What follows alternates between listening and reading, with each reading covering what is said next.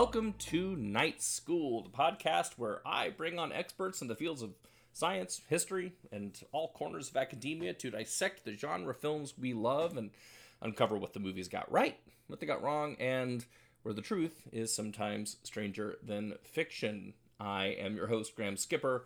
I'm a horror filmmaker and an actor, but most importantly, I am a horror fan. I'm also a big old nerd uh, in uh, a whole lot of realms. Uh, all the aforementioned science, history, and all that stuff. I'm also a big Shakespeare nerd.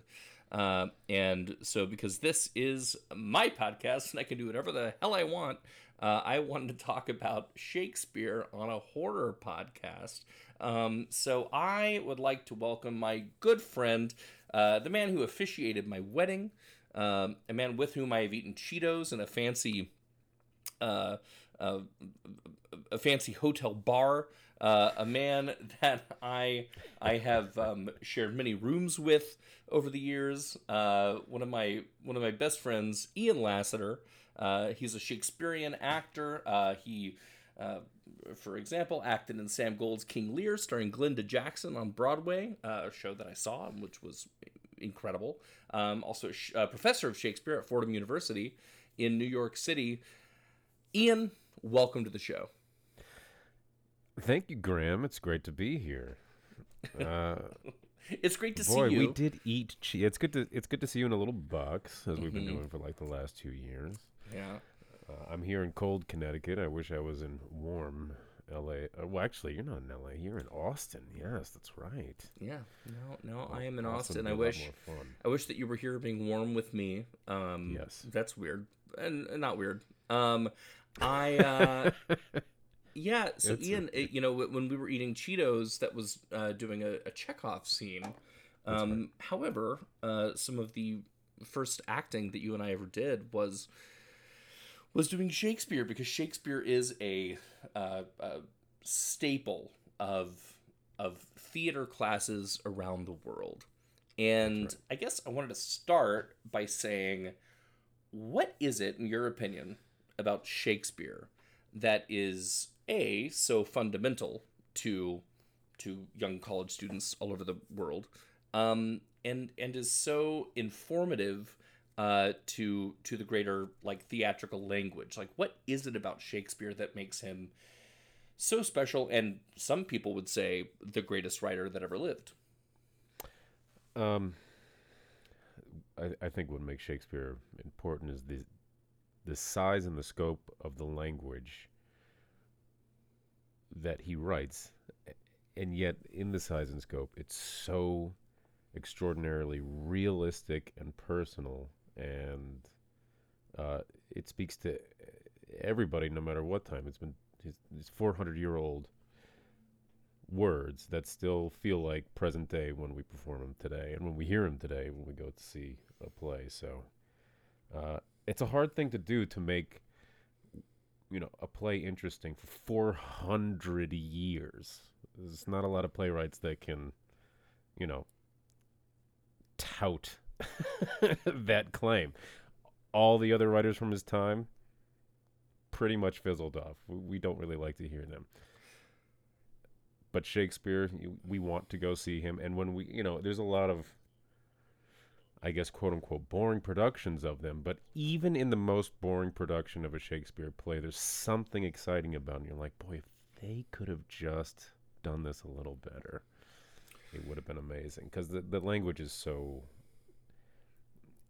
He's one of the few people who can make language both poetic and extremely real and simple at the same time. Very difficult thing to do.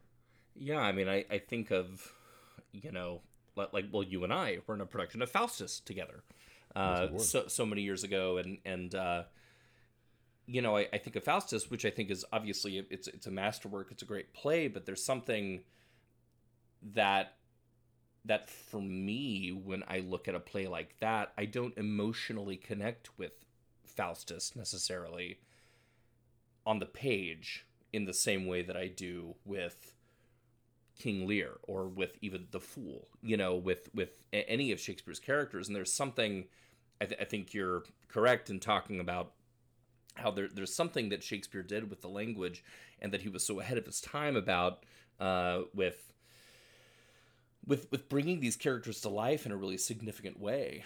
Um, and and and I agree, you know, and that's that's part of the reason why I'm so drawn to his work and drawn to his work as adapted into film because then we get into then we get into something that that I think has has so many layers to it where you know we're we're not only talking about 400 year old language but we're also talking about adapting that into a technology that Shakespeare couldn't even have imagined um, and Yeah. and and yet you know he was writing all these things that were all these plays that were you know so fantastical and so big you know and here we you know we're here talking about Polanski's Macbeth specifically but in general with Shakespeare you know I I, I find the scope of his imagination and and the idea of of you know writing about ghosts and fairies and magic and uh, and and murder and all these big ideas that they had to then somehow accomplish live on stage with technology of their day um, and it kind of boggles my mind and i guess i i wanted to start off by you know we're talking about macbeth and and the reason i chose macbeth is because I, I would say it's it's maybe the most horrific of his plays. We could also talk about Titus Andronicus, uh, Titus, another film, uh, maybe another episode that you will come on to talk about. Um, Yeah. you know, but but we we you know Shakespeare certainly had a a knack for for the horrific, and I guess I'm curious, and and uh, you know, based on your knowledge, how how would all of this stuff like how is this stuff done on stage back in the 1600s? Like, how do they even accomplish this before we even get into the idea of making it into a movie? I mean, how did how did they how do you have bloodletting and and you know so many murders and like all this graphic violence? Like, what how is that done? Well, uh, so Macbeth particularly was 1606. So at that time, they would have been performing mostly at Blackfriars, which is an indoor theater. So they could make it as dark as they wanted. They didn't have to worry about you know the sun going down or or a matinee. You know that they could they could get dark, and usually they would have hundreds and hundreds of candles uh, to light the actors which you know in hindsight i don't know how more places didn't burn down because they were hundreds yeah, that's what I was thinking. candles. Yeah, I know. It's like, it's incredible. huge candles too. Gigantic candles. Um uh so they could set a tone uh by detracting some candles getting it a little bit darker moving the candles around uh under the actors uh which is likely how they would perform a lot of the ghosts. Um lighting them oddly or from behind with with different candles. Uh, the way that they would do the blood was most of the time pig's blood.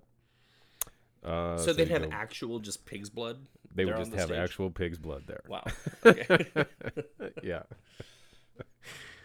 so when blood boltered Banquo shows up at the banquet scene, it's very likely that actor was covered in pig's blood. Wow. Wow. That's hardcore. standing in very dramatic candlelight, uh, about 15 feet away from the 400 people that were watching it, including the king. Um, it must have been. It must have been very spooky to watch. I mean, it makes me think of how you know when people first saw Buster Keaton's The General in a movie theater, and the trains coming straight towards the the movie screen, and people would get up and run out of the theater because it was some instinctual thing, thinking this train's going to hit us, Yeah. and it makes me it makes me think of that and thinking, good lord, in 1606. You know, you're watching somebody covered in blood, lit spookily by a candle. You know, that's I mean that's intense. That's got to be scary. it, it most certainly was. Um, especially when you opened the play up with three witches who are around a cauldron. You know, whether or not they're around a cauldron is not necessary.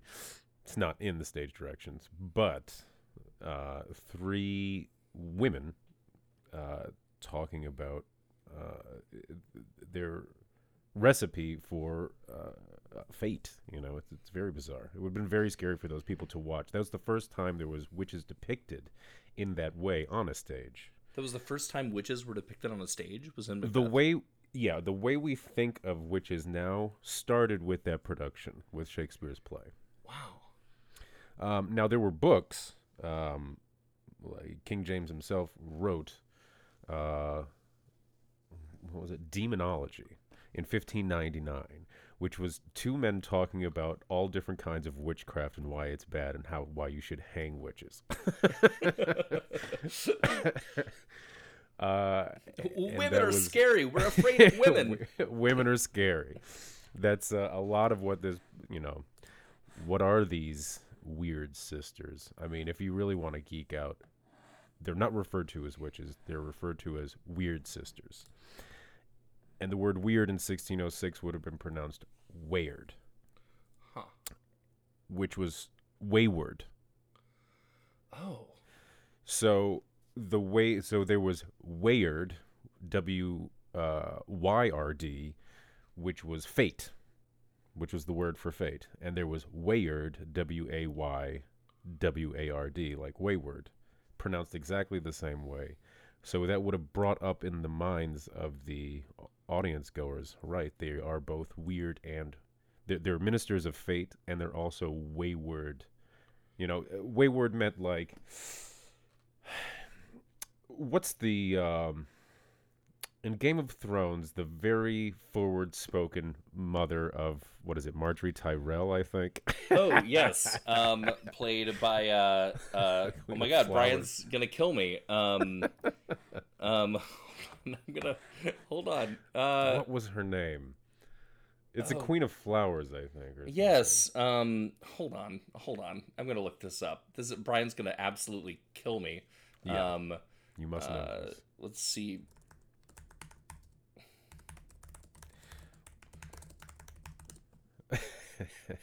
While you're looking that up, Yeah, right. that kind of outspokenness would have been thought to, you know, be cantankerous, and then okay, you're a cantankerous widow, and now you're by yourself in your house, and most of the women at that time would have taken care of the house by also having remedies and balms for their, you know, husband and children coming back from the field. So now you get weirder, you know, balms that they consider start considering spells. You get women who are just don't have the time to deal with bullshit anymore, so they start speaking their mind a little more bluntly, and now they become weird. So this is this is right at the time where these ideas of witches is is starting to cement in our folklore. Um, uh, by the way, that actress was of course Diana Rigg. Um, Diana Rigg. Diana yes. Rigg, uh, uh, uh, who, who herself was a famous Shakespearean actress. Um, Yes, indeed. uh, sorry, Brian. Sorry to everybody, Game of Thrones fans. Sorry to Diana Rigg, uh, who's incredible. May she rest in peace. Um, y- yeah, I find that really interesting that you know that like we we when we get into talking about the language, you know, and the idea of weird and like how it's pronounced and and how you know it it's it's weird. It's also wayward and and we're you know men were afraid of women who were acting strangely and and how all that sort of accumulates into being a uh uh in in, in how all that accumulates into into giving us a cultural understanding of women as witches um and Yeah. and and and how beyond that then you have you know it all sort of traces back to shakespeare and with him being um you know kind of kind of the the the the beginning of this in a public way i mean at the time do you know like was this uh a a i don't know like a public fear? Would this have been something akin to you know we have we have jason as a hockey mask killer coming out and somehow that's something that all of us are afraid of uh, because he's scary and he's big and he's ugly and whatever. Um, at the time would the idea of witches have been something that would have have and and and, and to that you know to that point curses and stuff like that would that have been something that audiences would have been actively aware of and actively afraid of Oh, definitely. They would have all known, had a similar understanding, and would have all been terrified or at least wary. Um, of witches and spirits. I mean, there was people believed the people believed in spirits, in ghosts, in in witchcraft, uh, in daemons. Uh, so all this was not particularly ethereal to them or, or theoretical to them in the way we might think about it now. It was it was a lot more real to them then.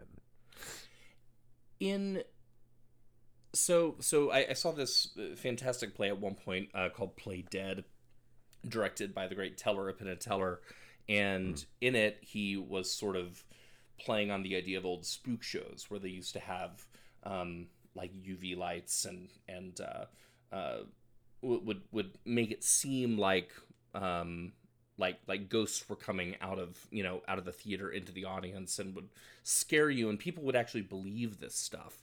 Um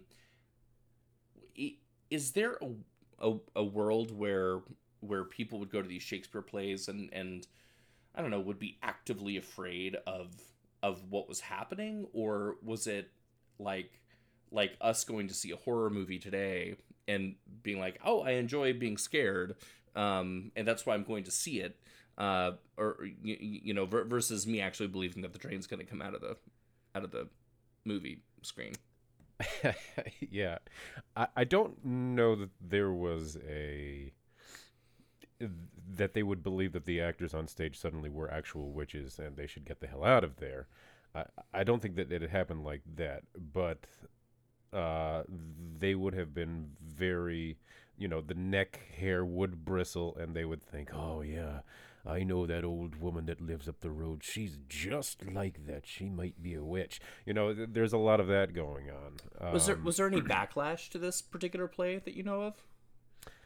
uh, a backlash for it being performed? Yeah, for like it being about the occult or you know anything like that. You know how people get upset at you know a movie talks about Satan, so we're all gonna pick at it now. Like, was there any kind of backlash right. about this particular thing?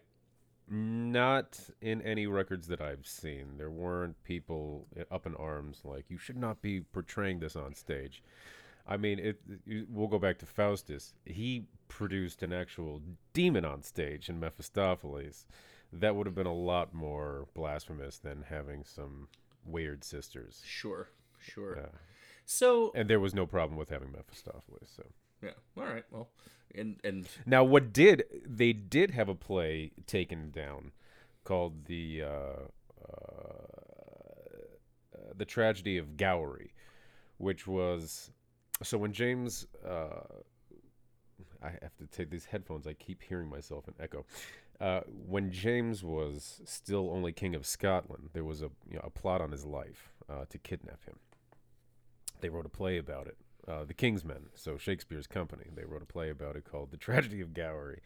But then when he becomes England, uh, the English king as well, they got rid of it, so, and, and nothing lasted because you can't have you, you couldn't you weren't allowed to talk about the monarch that was actually an ex, you know alive and on the throne at that time.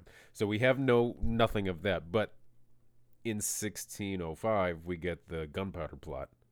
So that is where Macbeth starts to come from. So I think they took a lot of shit from that old. what what is the gun? play. What is the gunpowder plot?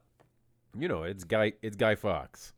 It's uh, remember, remember the fifth of November. So they tried Okay. to blow up. Catholics tried to blow up uh, Parliament because they were tired of getting killed by Protestants, and uh, they figured King James was not going to do anything about it.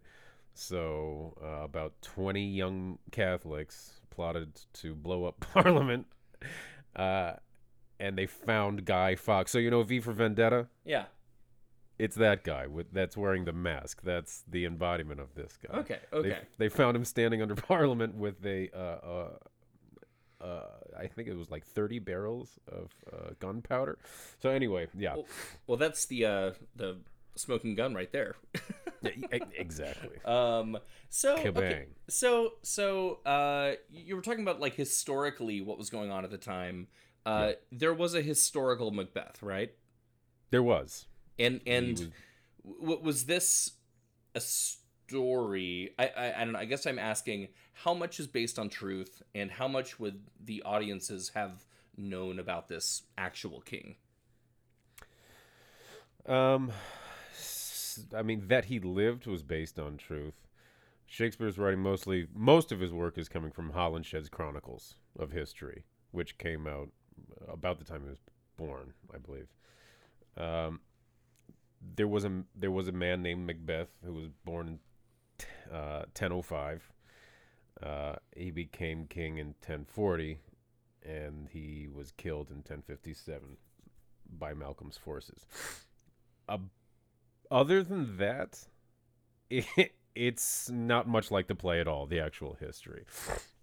Okay, so all right, so so he basically what Shakespeare was doing was reading through interesting tidbits of history and was then creating a world around them uh, that was magical and mystifying and and interesting is what you're saying somewhat in in in in the Holinshed, which is supposed to be historical. He starts talking. He's already making up things, and the historian before him was making up things. So a lot of the actual accounts come from Irish and Scandinavian history that seems to be more accurate.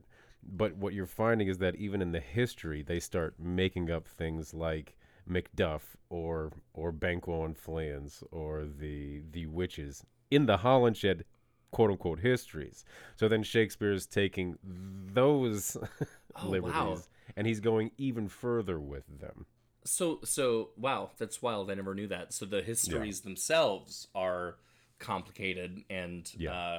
uh, uh, perhaps not entirely accurate Y- exactly. So when uh, so you said it was 1005, that's a long time ago that uh, Macbeth ruled. Um, and and in in the Holinshed Chronicles, they talk about witches, they talk about all this stuff. Um, so all of that was was present when when Shakespeare actually started to write about it. Yeah. Yeah. So he doesn't make up the weird sisters himself. He just goes further with them. Okay. Wow. and a lot of the reason why they think you know Jim Shapiro he's he's he's like the best current uh, uh, Shakespearean scholar uh, he talks about that year in 1606 and one of the reasons he thinks uh, or many scholars think that Macbeth was the play that Shakespeare wrote in that year King James who was new to the throne in 1603 claimed his line through Fleance. So you actually see King James in Macbeth Oh wow. Wow. when he goes through the line when he goes back to the witches towards the end of the play and they show him a line of kings. Yeah. The last king is King James in Oh, that. wild. So it's it's for him. You know, Fleance is uh, probably a made up character as much as Banquo is. Uh, but King James himself, and it came from the line of Stuarts, and they all claimed their right to the throne through Fleance. it's like saying King Arthur was my my great great great great great grandfather, so I have a right to be on the throne. So that's but it's in Holinshedwhich was excuse me, yeah, it, it was in Holinshedwhich was the historical chronicle chronicler of that time. So it's it's it's all it's all jumbled up. That's wild. That's wild. Yeah. So okay, so let's get into um, adaptations of Shakespeare plays, and um, s- before we start talking about the actual movie Macbeth that we're going to talk about, I wanted to just sort of lay the groundwork for people that are listening that maybe don't quite, I don't know, haven't studied a lot of Shakespeare or whatever, and I want to talk about scansion, and I want to talk about how how is Shakespeare's writing poetic? How is it um, used? How do actors and directors um, uh, use it in in in the way that scansion sort of teaches us? Could you define scansion for people? Sure. Sc- scansion is essentially um, unpacking the beats that are in a line of verse. So Shakespeare's writing in blank verse, which is iambic pentameter, which means there's 10 beats per line of verse. Five weak, five strong. And as the late John Barton, late great John Barton would have said, who was, uh, he ran the Royal Shakespeare Company for many, many years. the stresses go dee dum, dee dum, dee dum, dee dum, dee dum. So that's a regular line of iambic pentameter verse. And and, use and I want to and scansion to, I- to I- I- discover I want where to the jump in. I want Yeah, to jump yeah. in because something that I remember from our classes in college that I found Yeah. really interesting is that part of the reason why this was the type of blank verse used um, was because that's sort of naturally how we speak. Um, Yes. and and I I find that inter- because I think about that when I'm talking is I think about how I'm going to talk, you know, and and it's it's just sort of natural. And I uh, I'm, I'm I'm curious, like, is this a thing that you think Shakespeare was knowledgeable of, or was he just innately uh, using this? Was it just the way that people did things because that's the natural way to do things? Like, I'm I'm just kind of curious about how how he arrived at this. Um, it- yeah, it was certainly not innate. Um, blank verse was discovered in Italy in the early 1500s and made its way into in sonnet form, made its way into England, uh, and immediately took over as as what all the poets and playwrights were started writing in because it was blank verse because you can mask that it is poetry in a way that no poetry before it had. So before that, you have tetrameter. In fact, the witches speak in tetrameter. That's why it sounds like a nursery rhyme when they talk, because there's four beats per line. Um, think of the Cat in the Hat, or you know, like like Dr. Seuss, or all the nursery rhymes that we love. They're all very melodic, and you can very obviously hear the verse when you say them ring around the rosy, pocket full of posy. Like you want to give in to the verse. Then you get blank verse in the early 1500s, and it takes over because you can absolutely mask it. So, like a line of verse would be, "Let's go to, uh, let's go to Texas for some barbecue." You would never know that that is an iambic pentameter line. Let's go to Texas for some barbecue. Iambic pentameter. Wow. It's completely gone. Wild. So they became obsessed with it immediately for obvious reasons because there had been no way to write that wasn't obvious doggerel. And and doggerel is, is just is basically a the poetic term for for nursery rhyme, obvious melodic poetry. So it was a way to make things more natural while then keeping with the idea of we're writing poetry, we're writing in verse, which was what everybody was doing. That's exactly right. Wow, that's wild. So, okay, so Shakespeare is he's he's writing in blank verse, he's writing in iambic pentameter, but he's doing things like you said of having the witches then speak in tetrameter. Uh, like what does that you know like like what does that tell us? What or or you know what does it say when suddenly he has you know somebody li- like in King Lear when King Lear famously says never never never never never what what does that say and and what is Shakespeare doing with his verse that was like sort of so revolutionary? Well, let's let let's take those separately because never, never, never is still pentameter, and the witches are in doggerel. I think the reason he makes the witches speak in doggerel is is, is twofold. One, it makes you it, at the time it would make audiences remember an older time of theater and way of speaking. Hmm. So they all would automatically represent a more ancient idea by talking in that way uh, because that's what theater would have used to have sounded like.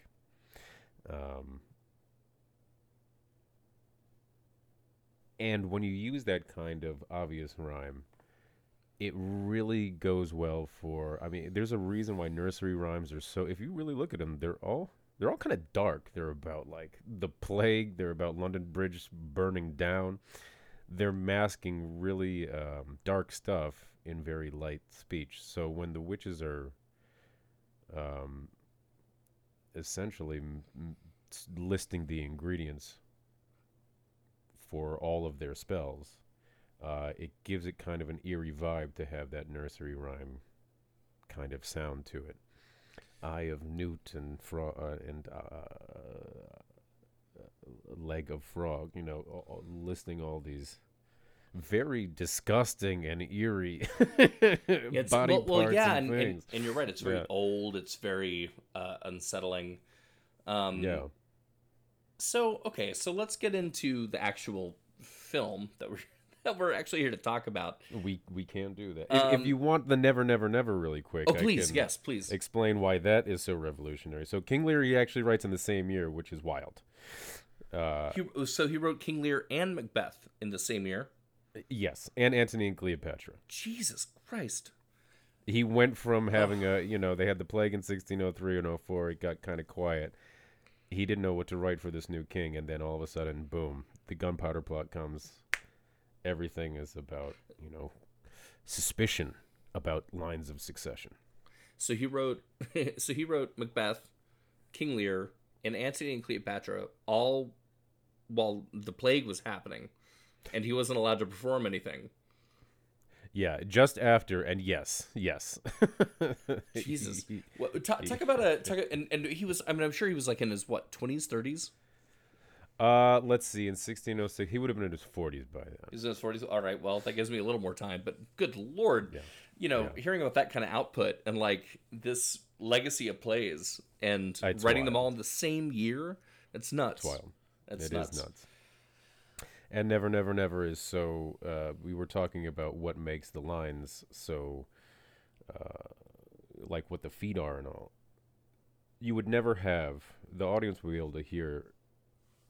You never have a line that starts with strong stresses and ends with weak stresses all the way through. You might have one or two, but never all the way through. So instead of dee dum dee dum dee dum dee dum dee dum, he goes the opposite way and says never, never. See that strong weak. Never, never, never, never, never, never. No one ever did that before. It's one of the most powerful and, po- and poetic um, uh, tweaking of a form that probably any playwright has ever done. Um, well, and it remains my favorite line in Shakespeare, uh, and I'm sure a lot of other people's. Uh, also, by the way, uh, you know, instead of iambic pentameter, that, unless I'm incorrect, is considered trochaic pentameter, right?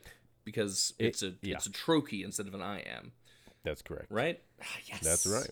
I You remem- got it. I remembered some things. I remembered some things. So, so you know, we're here uh, ostensibly to talk about Polanski's Macbeth, um, Yeah. and and you you watched it for the for the show, um, and I'm I'm sort of curious about your uh, your take on it. Um, how accurate is it to the original text? Um, there are other things too about the making of the film that I find to be really interesting, uh, including you know the casting of a couple of of uh, people in their in their mid twenties to be Macbeth and Lady Macbeth, um, largely because when Polanski was putting the film together, they decided that uh, somebody you know traditionally that might play these roles would be in their 60s you know they're they're cons- you know generally older characters. Uh, but but Polanski said that being in their 60s they were too old to be ambitious. Um, and so I'm curious about kind of your take on that your take on the casting your take on the film as a whole and and are 60 year olds too old to be ambitious? Would they have played these roles back in Shakespeare's day? Maybe not 60 year olds, but certainly the older actors would have played the Macbeths. There's a fun apocryphal one where the. Well, I'll, maybe I'll save this for when we get into what weird stuff goes down around surrounding this production. Uh-huh. But uh, yeah, I love that there are young. I love that they get he, he casted them younger. I think Burton and uh, Elizabeth Taylor wanted to play the parts. They wanted right? to do it, yeah, but then they they said, ah, it needs to be younger people. And and also Yeah. we should say that this was in the wake of the Manson murders, where Polanski's wife Sharon Tate, uh, the fantastic actress, was was killed, and and so part of the making of this film was him uh, wanting to kind of come to grips with that, and so I feel like that's also part of this kind of uh, witch's brew, if if you will, of of stuff that comes together and, and, and makes this film and informs why he would want younger people to play these roles. Um, yeah. Yeah. yeah, it's it's it's really interesting. I mean, I mean, so so you said older actors would have played this back in the day. I mean, how old are we talking? Like how how you know, I, I know people back then didn't live very long, but are we talking like oh somebody in their forties or were there actual older actors that were uh, that were up there that were that were the ones playing these roles? Uh, I would say 30s, 40s would have been the people playing that. Maybe a little bit younger for Lady Macbeth. Hmm. Um, but yeah, and then as that goes in when when it first came out, then that age goes up and up and up uh, as people live longer and start establishing themselves. So you know, uh, Richard Burton and Elizabeth Taylor would have been in there. What, I guess sixties.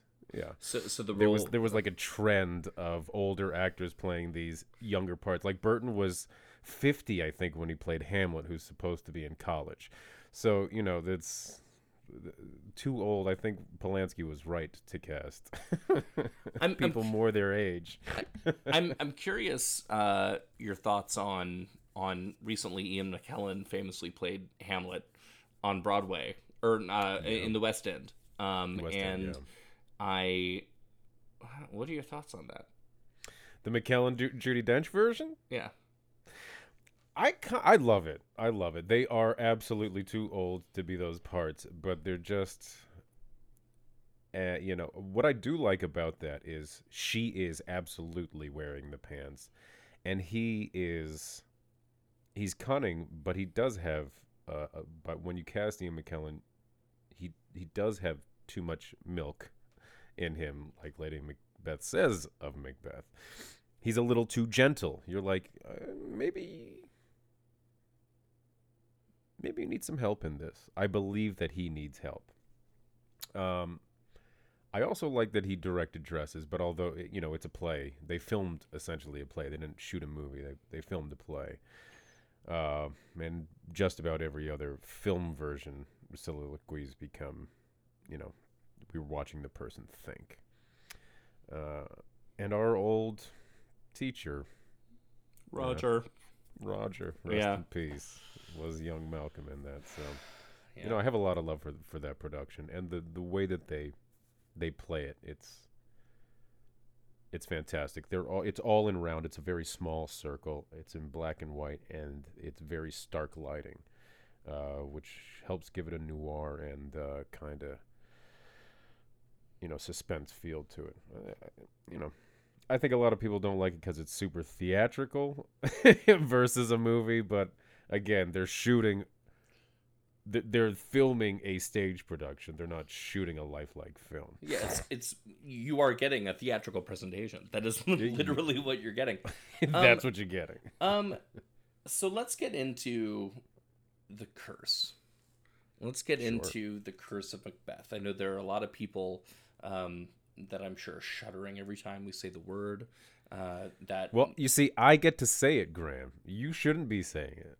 Patrick Stewart says if you play the titular role, you can say it all you want. So technically, you should be turning around three times and spitting. and spitting. I should be spitting. Um, uh, I I never heard that before. That's interesting. Um, that's interesting. So let's talk a little bit about the curse and and and why there may be a curse. Um, and and and then a little bit about the how the language of Shakespeare plays into this. Yeah. Um most people think that there's a curse because um Lady Macbeth has an actual incantation. She actually invites unseen spirits to unsex her and make her full of cruelty and take all of her humanity away so they, they can accomplish this task of killing Duncan and making Macbeth the king. And the story goes that when, you know, you're actually saying those words, the spirits don't care that it's a play. Here is a human saying those words and meaning them. You're inviting those spirits into the room. So most people think, you know, hey, spirits don't care. So weird things tend to happen around this play. Um, there's lots of apocryphal stories about people dying, people almost dying, productions being cursed uh, because of this particular speech. I'm sure that the witches' uh, uh, incantations don't don't help either. Yeah, there's certainly a lot of uh, supernatural stuff going on. Uh, Yeah. But you know, one thing that you've said to me in the past is that an integral part of that incantation uh, is is that the the actor saying it has to mean it in order for it to, um, you know, should you believe in this sort of thing, uh, affect you know an actual incantation. Um, and I find that really fascinating because it's it's like you have you know as an actor you have to believe what you're saying. You have to. And and and and so it's I don't know it's just really fascinating to me and interesting to me that you have these people that are doing you know what they're supposed to do. They're fully believing in what they're saying and and they're saying this speech that Shakespeare wrote and they're they're fully invested in it but in the process maybe they're summoning an actual demon you know that's it's it's pretty it's pretty rough i'm uh exactly. i uh i don't know I, I i mean you've been involved in productions of macbeth before do you think that they're cursed Well, y this is the first production I've been a part of. Was this past summer? I played. I played Macbeth. Um. You know, it actually ended up being a, a, just a lovely run. However, uh, two gigantic breakups. My I ended up breaking up during that time, uh, and the director and the, the the two people who run the theater pr- production are now married and are now breaking up. So maybe there's you know there's there's all kinds of weird shit that happens around it. Um, luckily nobody came close to dying, but it did ruin a couple lives. so it took it took its toll for sure. it certainly did um The best wild. one though was in 1849. Of, Okay. of people did actually die in a riot, the worst riot that happened in America. there was an English guy named Macready. There was a American guy named Forrest. They were the best Shakespeare actors of their time, and they went on these tours battling each other. And Forrest at one point started booking himself at every town that Macready would go to and playing those parts.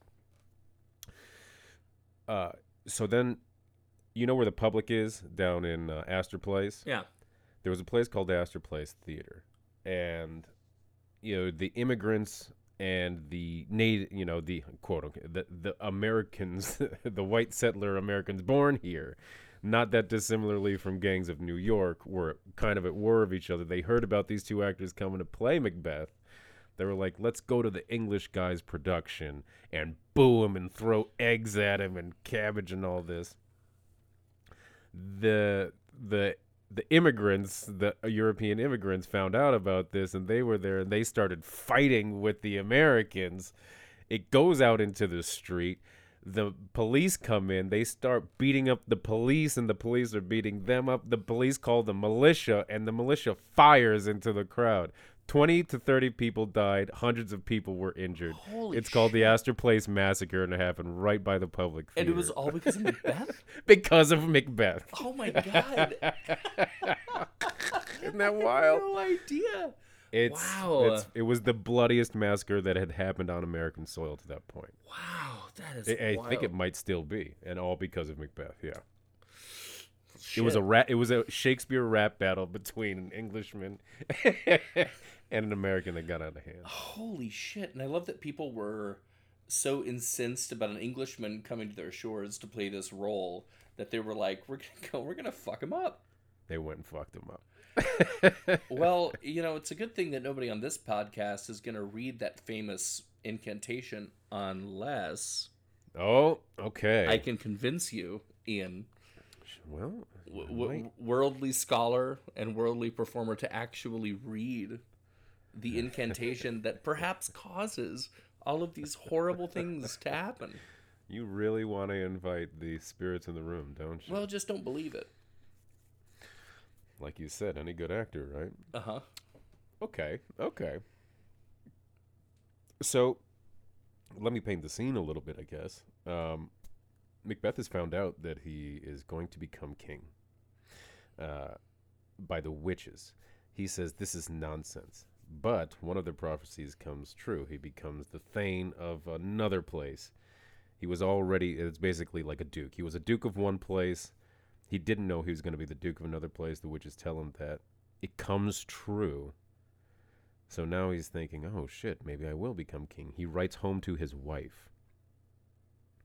And his wife reads the letter and she says, uh,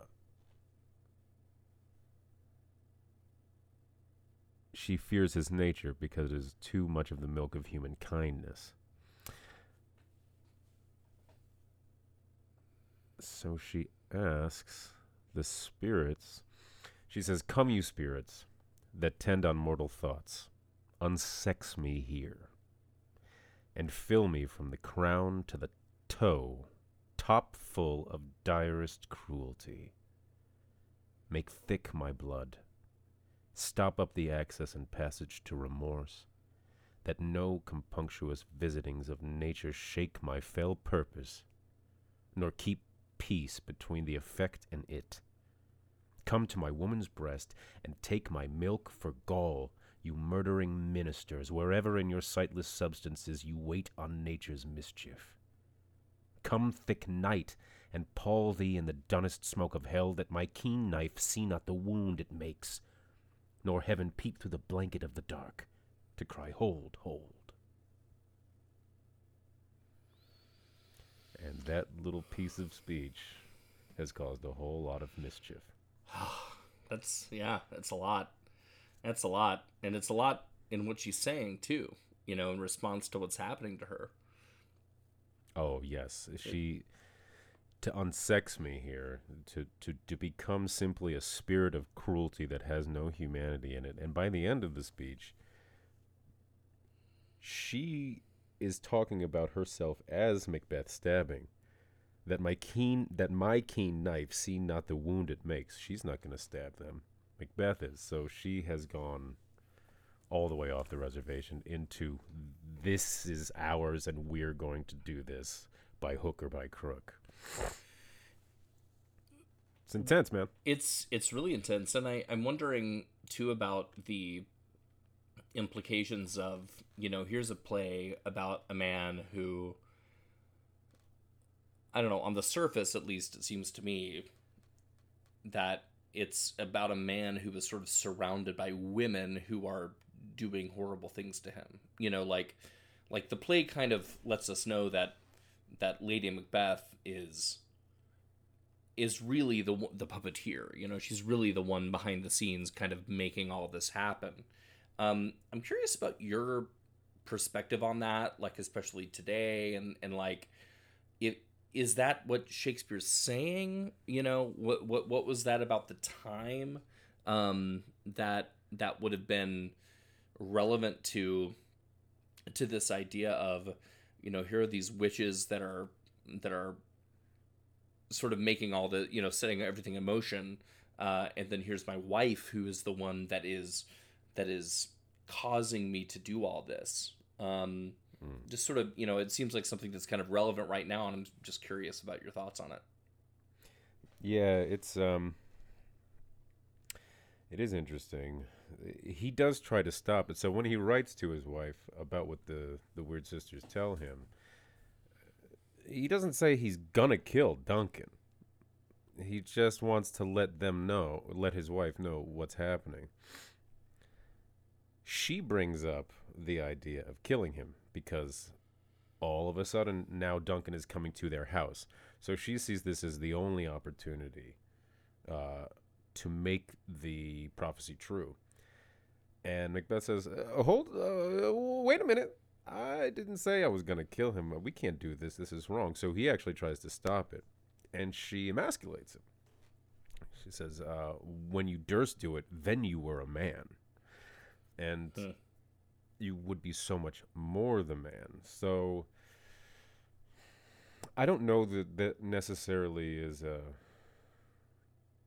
I don't think that that's a dig at women. I don't think it's a, a dig at weak men, or I just think in this particular instance, um, it's good dramatically that Macbeth doesn't have all the ideas himself because that could get pretty fucking boring. Well, because he's and he's also a king, you know. Well, he's not the king. Well, right, but he's also he's a he's a man of killed to be the nobility. You know, he's He is. he, He is. he's a a a person of status. I guess That's you could right. say. Um, He even says they have, you know, this Duncan hath honored me of late, and I've bought golden opinions from all sorts of people. So he, he, he sees how good his nobility is, and he doesn't want to mess with that.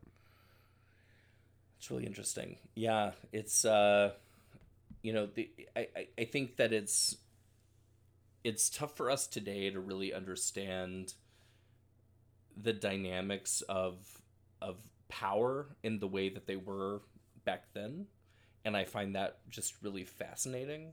Of of you know, I mean, we were talking about Game of Thrones, you know, of of of like that sort of stuff of what you had to do to maintain power to to sort of like um like if you see a bunch of dogs in a yard you know and and one of them is is way more dominant than all the other ones and you know well that one is gonna be the one that nobody messes with and and i think a play like macbeth and, and so many of shakespeare's plays but in particular this one um it just really illustrates kind of that concept of people used to have to be like that. And I guess to some degree, like they still are, but they're not, you know, now it's through, I don't know, bank transfers and not knives to the throat. Um, Yeah.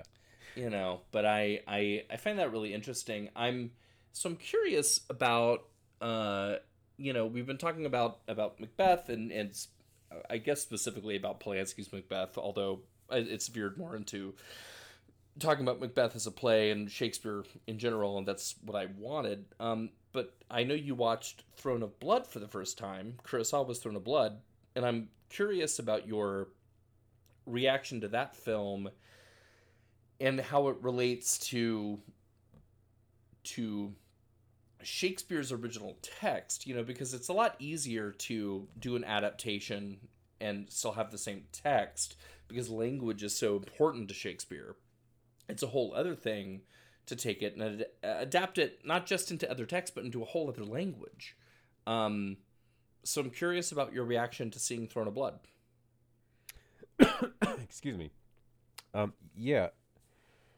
What's interesting, as far as adaptations go, listening to Polanski or reading about Polanski talking about, excuse me, um, uh, his Macbeth as an adaptation was interesting because he, he he doesn't write any text. It's all the original text. He he cuts it. He moves some text around from a scene to another scene, but it's not. He doesn't change the text at all. So it's interesting having that be an adaptation. Now with Throne of Blood, uh, obviously because it's in Japanese and Kurosawa directed it, they would have to be wholly translated. And not only that, it's the story is slightly different. Um, some lines loosely make their way into that film, but it's not. Kurosawa wrote that script. Um, so it's based off of Macbeth. It's not particularly Macbeth itself, but I I loved it. I thought it was fantastic. The um, the relationship between Macbeth and Lady Macbeth. I guess it's. I, I'm not gonna pronounce it right. Wis. I know it's W A S. Yeah, I mean, I I'm could not I couldn't say it either. right. Yeah, I didn't want to try. um, they their relationship is such a beautiful take on that relate. She is so still and quiet and diminutive, but what she is saying is so powerful. It drives him crazy, and he listens. It it. I thought they he pulled off that relationship spectacularly, and then um, the relationship with Banquo uh, lasting much longer in that film, I thought was was pretty amazing. Um, and again, the story, the story itself, when when Shakespeare wrote it, and in the Polanski version and in Throne of Bloods. What the problem is is once I've first thought something evil, is that it? Am I now doing the evil because I've thought Mm. it and then going crazy over that and obsessing over that? That's actually what the the tragedy is in the story and and I think the Polanski version and and the Kurosawa version hit that shit dead on the head. Yeah, the the the idea being that that really what's happening is that Macbeth is just the fact that he had the idea. And, and that when you have the idea, you have to either shut it down or nurture it, which is what he does. And and when you nurture it, bad things happen. Um, I've never really thought about it like that and and distilled it down to what you just said but i mean that makes a lot of sense and it does make it so much more tragic because really i mean you know dude just wanted power and and perhaps there were other ways for him to get power but uh Mhm. he didn't pursue those he he just he goes down the wrong path um and that that's the real tragedy that it all goes back to that that's really fascinating um Yeah, it's like he's bound to it no matter what he does, like Oedipus. He gets told right up front, don't do this. You're going to do this. And he tries his entire life to avoid doing what the prophecy told him, and he ends up doing it. Macbeth can't escape it either. You can't escape fate, is essentially what all these stories are about. do you think that do you think that the witches d- what i'm trying to ask is is there any way that macbeth could have escaped it or is mm, this a play just purely about fate and what you are dealt is what you have to endure Well, that's actually the point of the tragedy. You're watching a person who can't. There is no. Everything that the tragic character does is to try to fight the prophecy. And it doesn't matter. It's going to happen. You you don't want. It's like when you. You should not go to go. Don't open that door. Jason is on the other side. It doesn't matter. They're gonna open that door. It's what we want to see. So when we go to see a tragedy, they tell you the prophecy right up front, and then we want to watch someone try to do everything to avoid it, and everything that they do to avoid it is what makes the thing happen.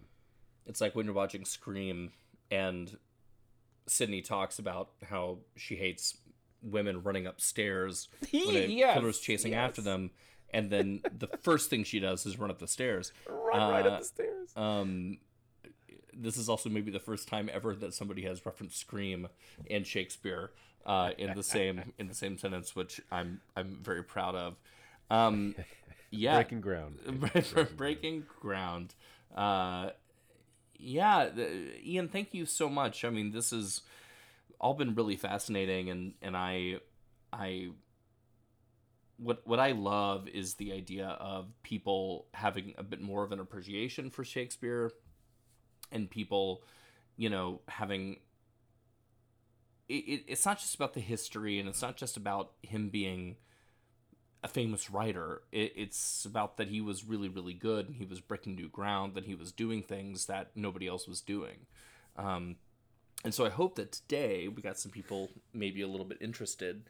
Um, Polanski's Macbeth uh, is, I, I think, a fantastic movie, and I think it's especially really interesting considering the cultural relevance around Sharon Tate being murdered and around the the you know the the, the things that inspired it um, and all of that. But but I also just think it's a really accurate uh, adaptation of the play. I think he just you know sort of puts the play on screen and he does it very violently and very graphically. But I mean that's kind of what this play is.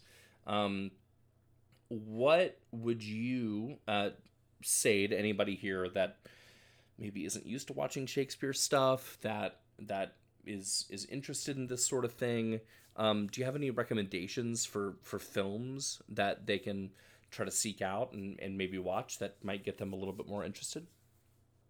Yeah, I mean, I, I, I do very much like this Roman Polanski, uh, Macbeth. Maybe if it's your first time, don't start to it because it's very, it moves very.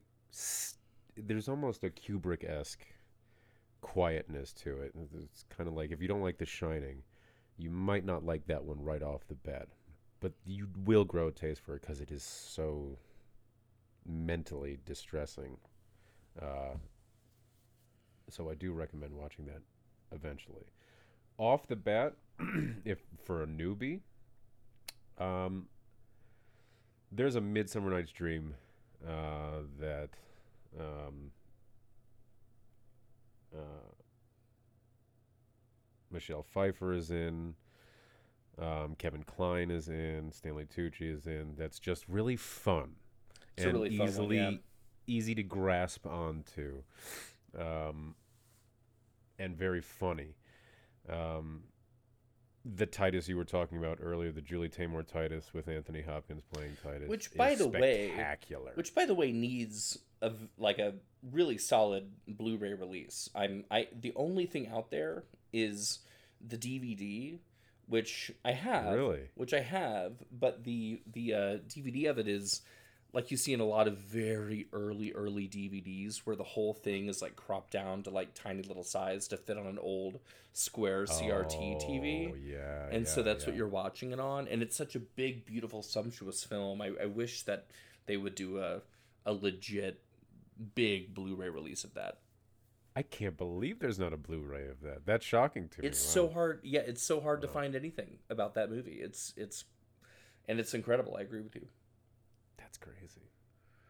Um, maybe we should write to Julie.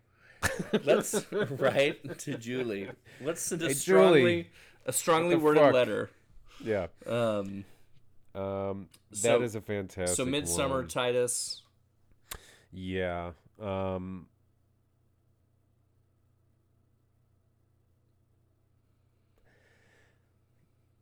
I would say the Mel Gibson Hamlet is a good way in. It's a good the language isn't too hard to grasp and there's actors, you know, there's American actors that we can follow. I guess, you know, Mel Gibson's Australian, but he's kind of a defector. it, Uh, it's pretty action it's pretty action heavy too It's very action heavy, so Yeah. it's, it doesn't lose. You don't lose interest quickly if you watch the Branagh one, which is phenomenal. It's much slower paced. Might be harder for a first timer to latch on. Y- Yeah, yeah, the Branagh one I prefer, and actually, especially around Christmas time, uh, because it's Yeah. all set during the winter. But I um Yes. I agree. I mean, it's uncut. You know, it's four something hours. Uh, Yeah, it's it's a lot. It's a lot. But I, I will say that you know, if you're like I don't know, sitting around wrapping presents, you're like drinking mimosas all day, you want to throw something Yes. on. You know, maybe even in the background, dare I say.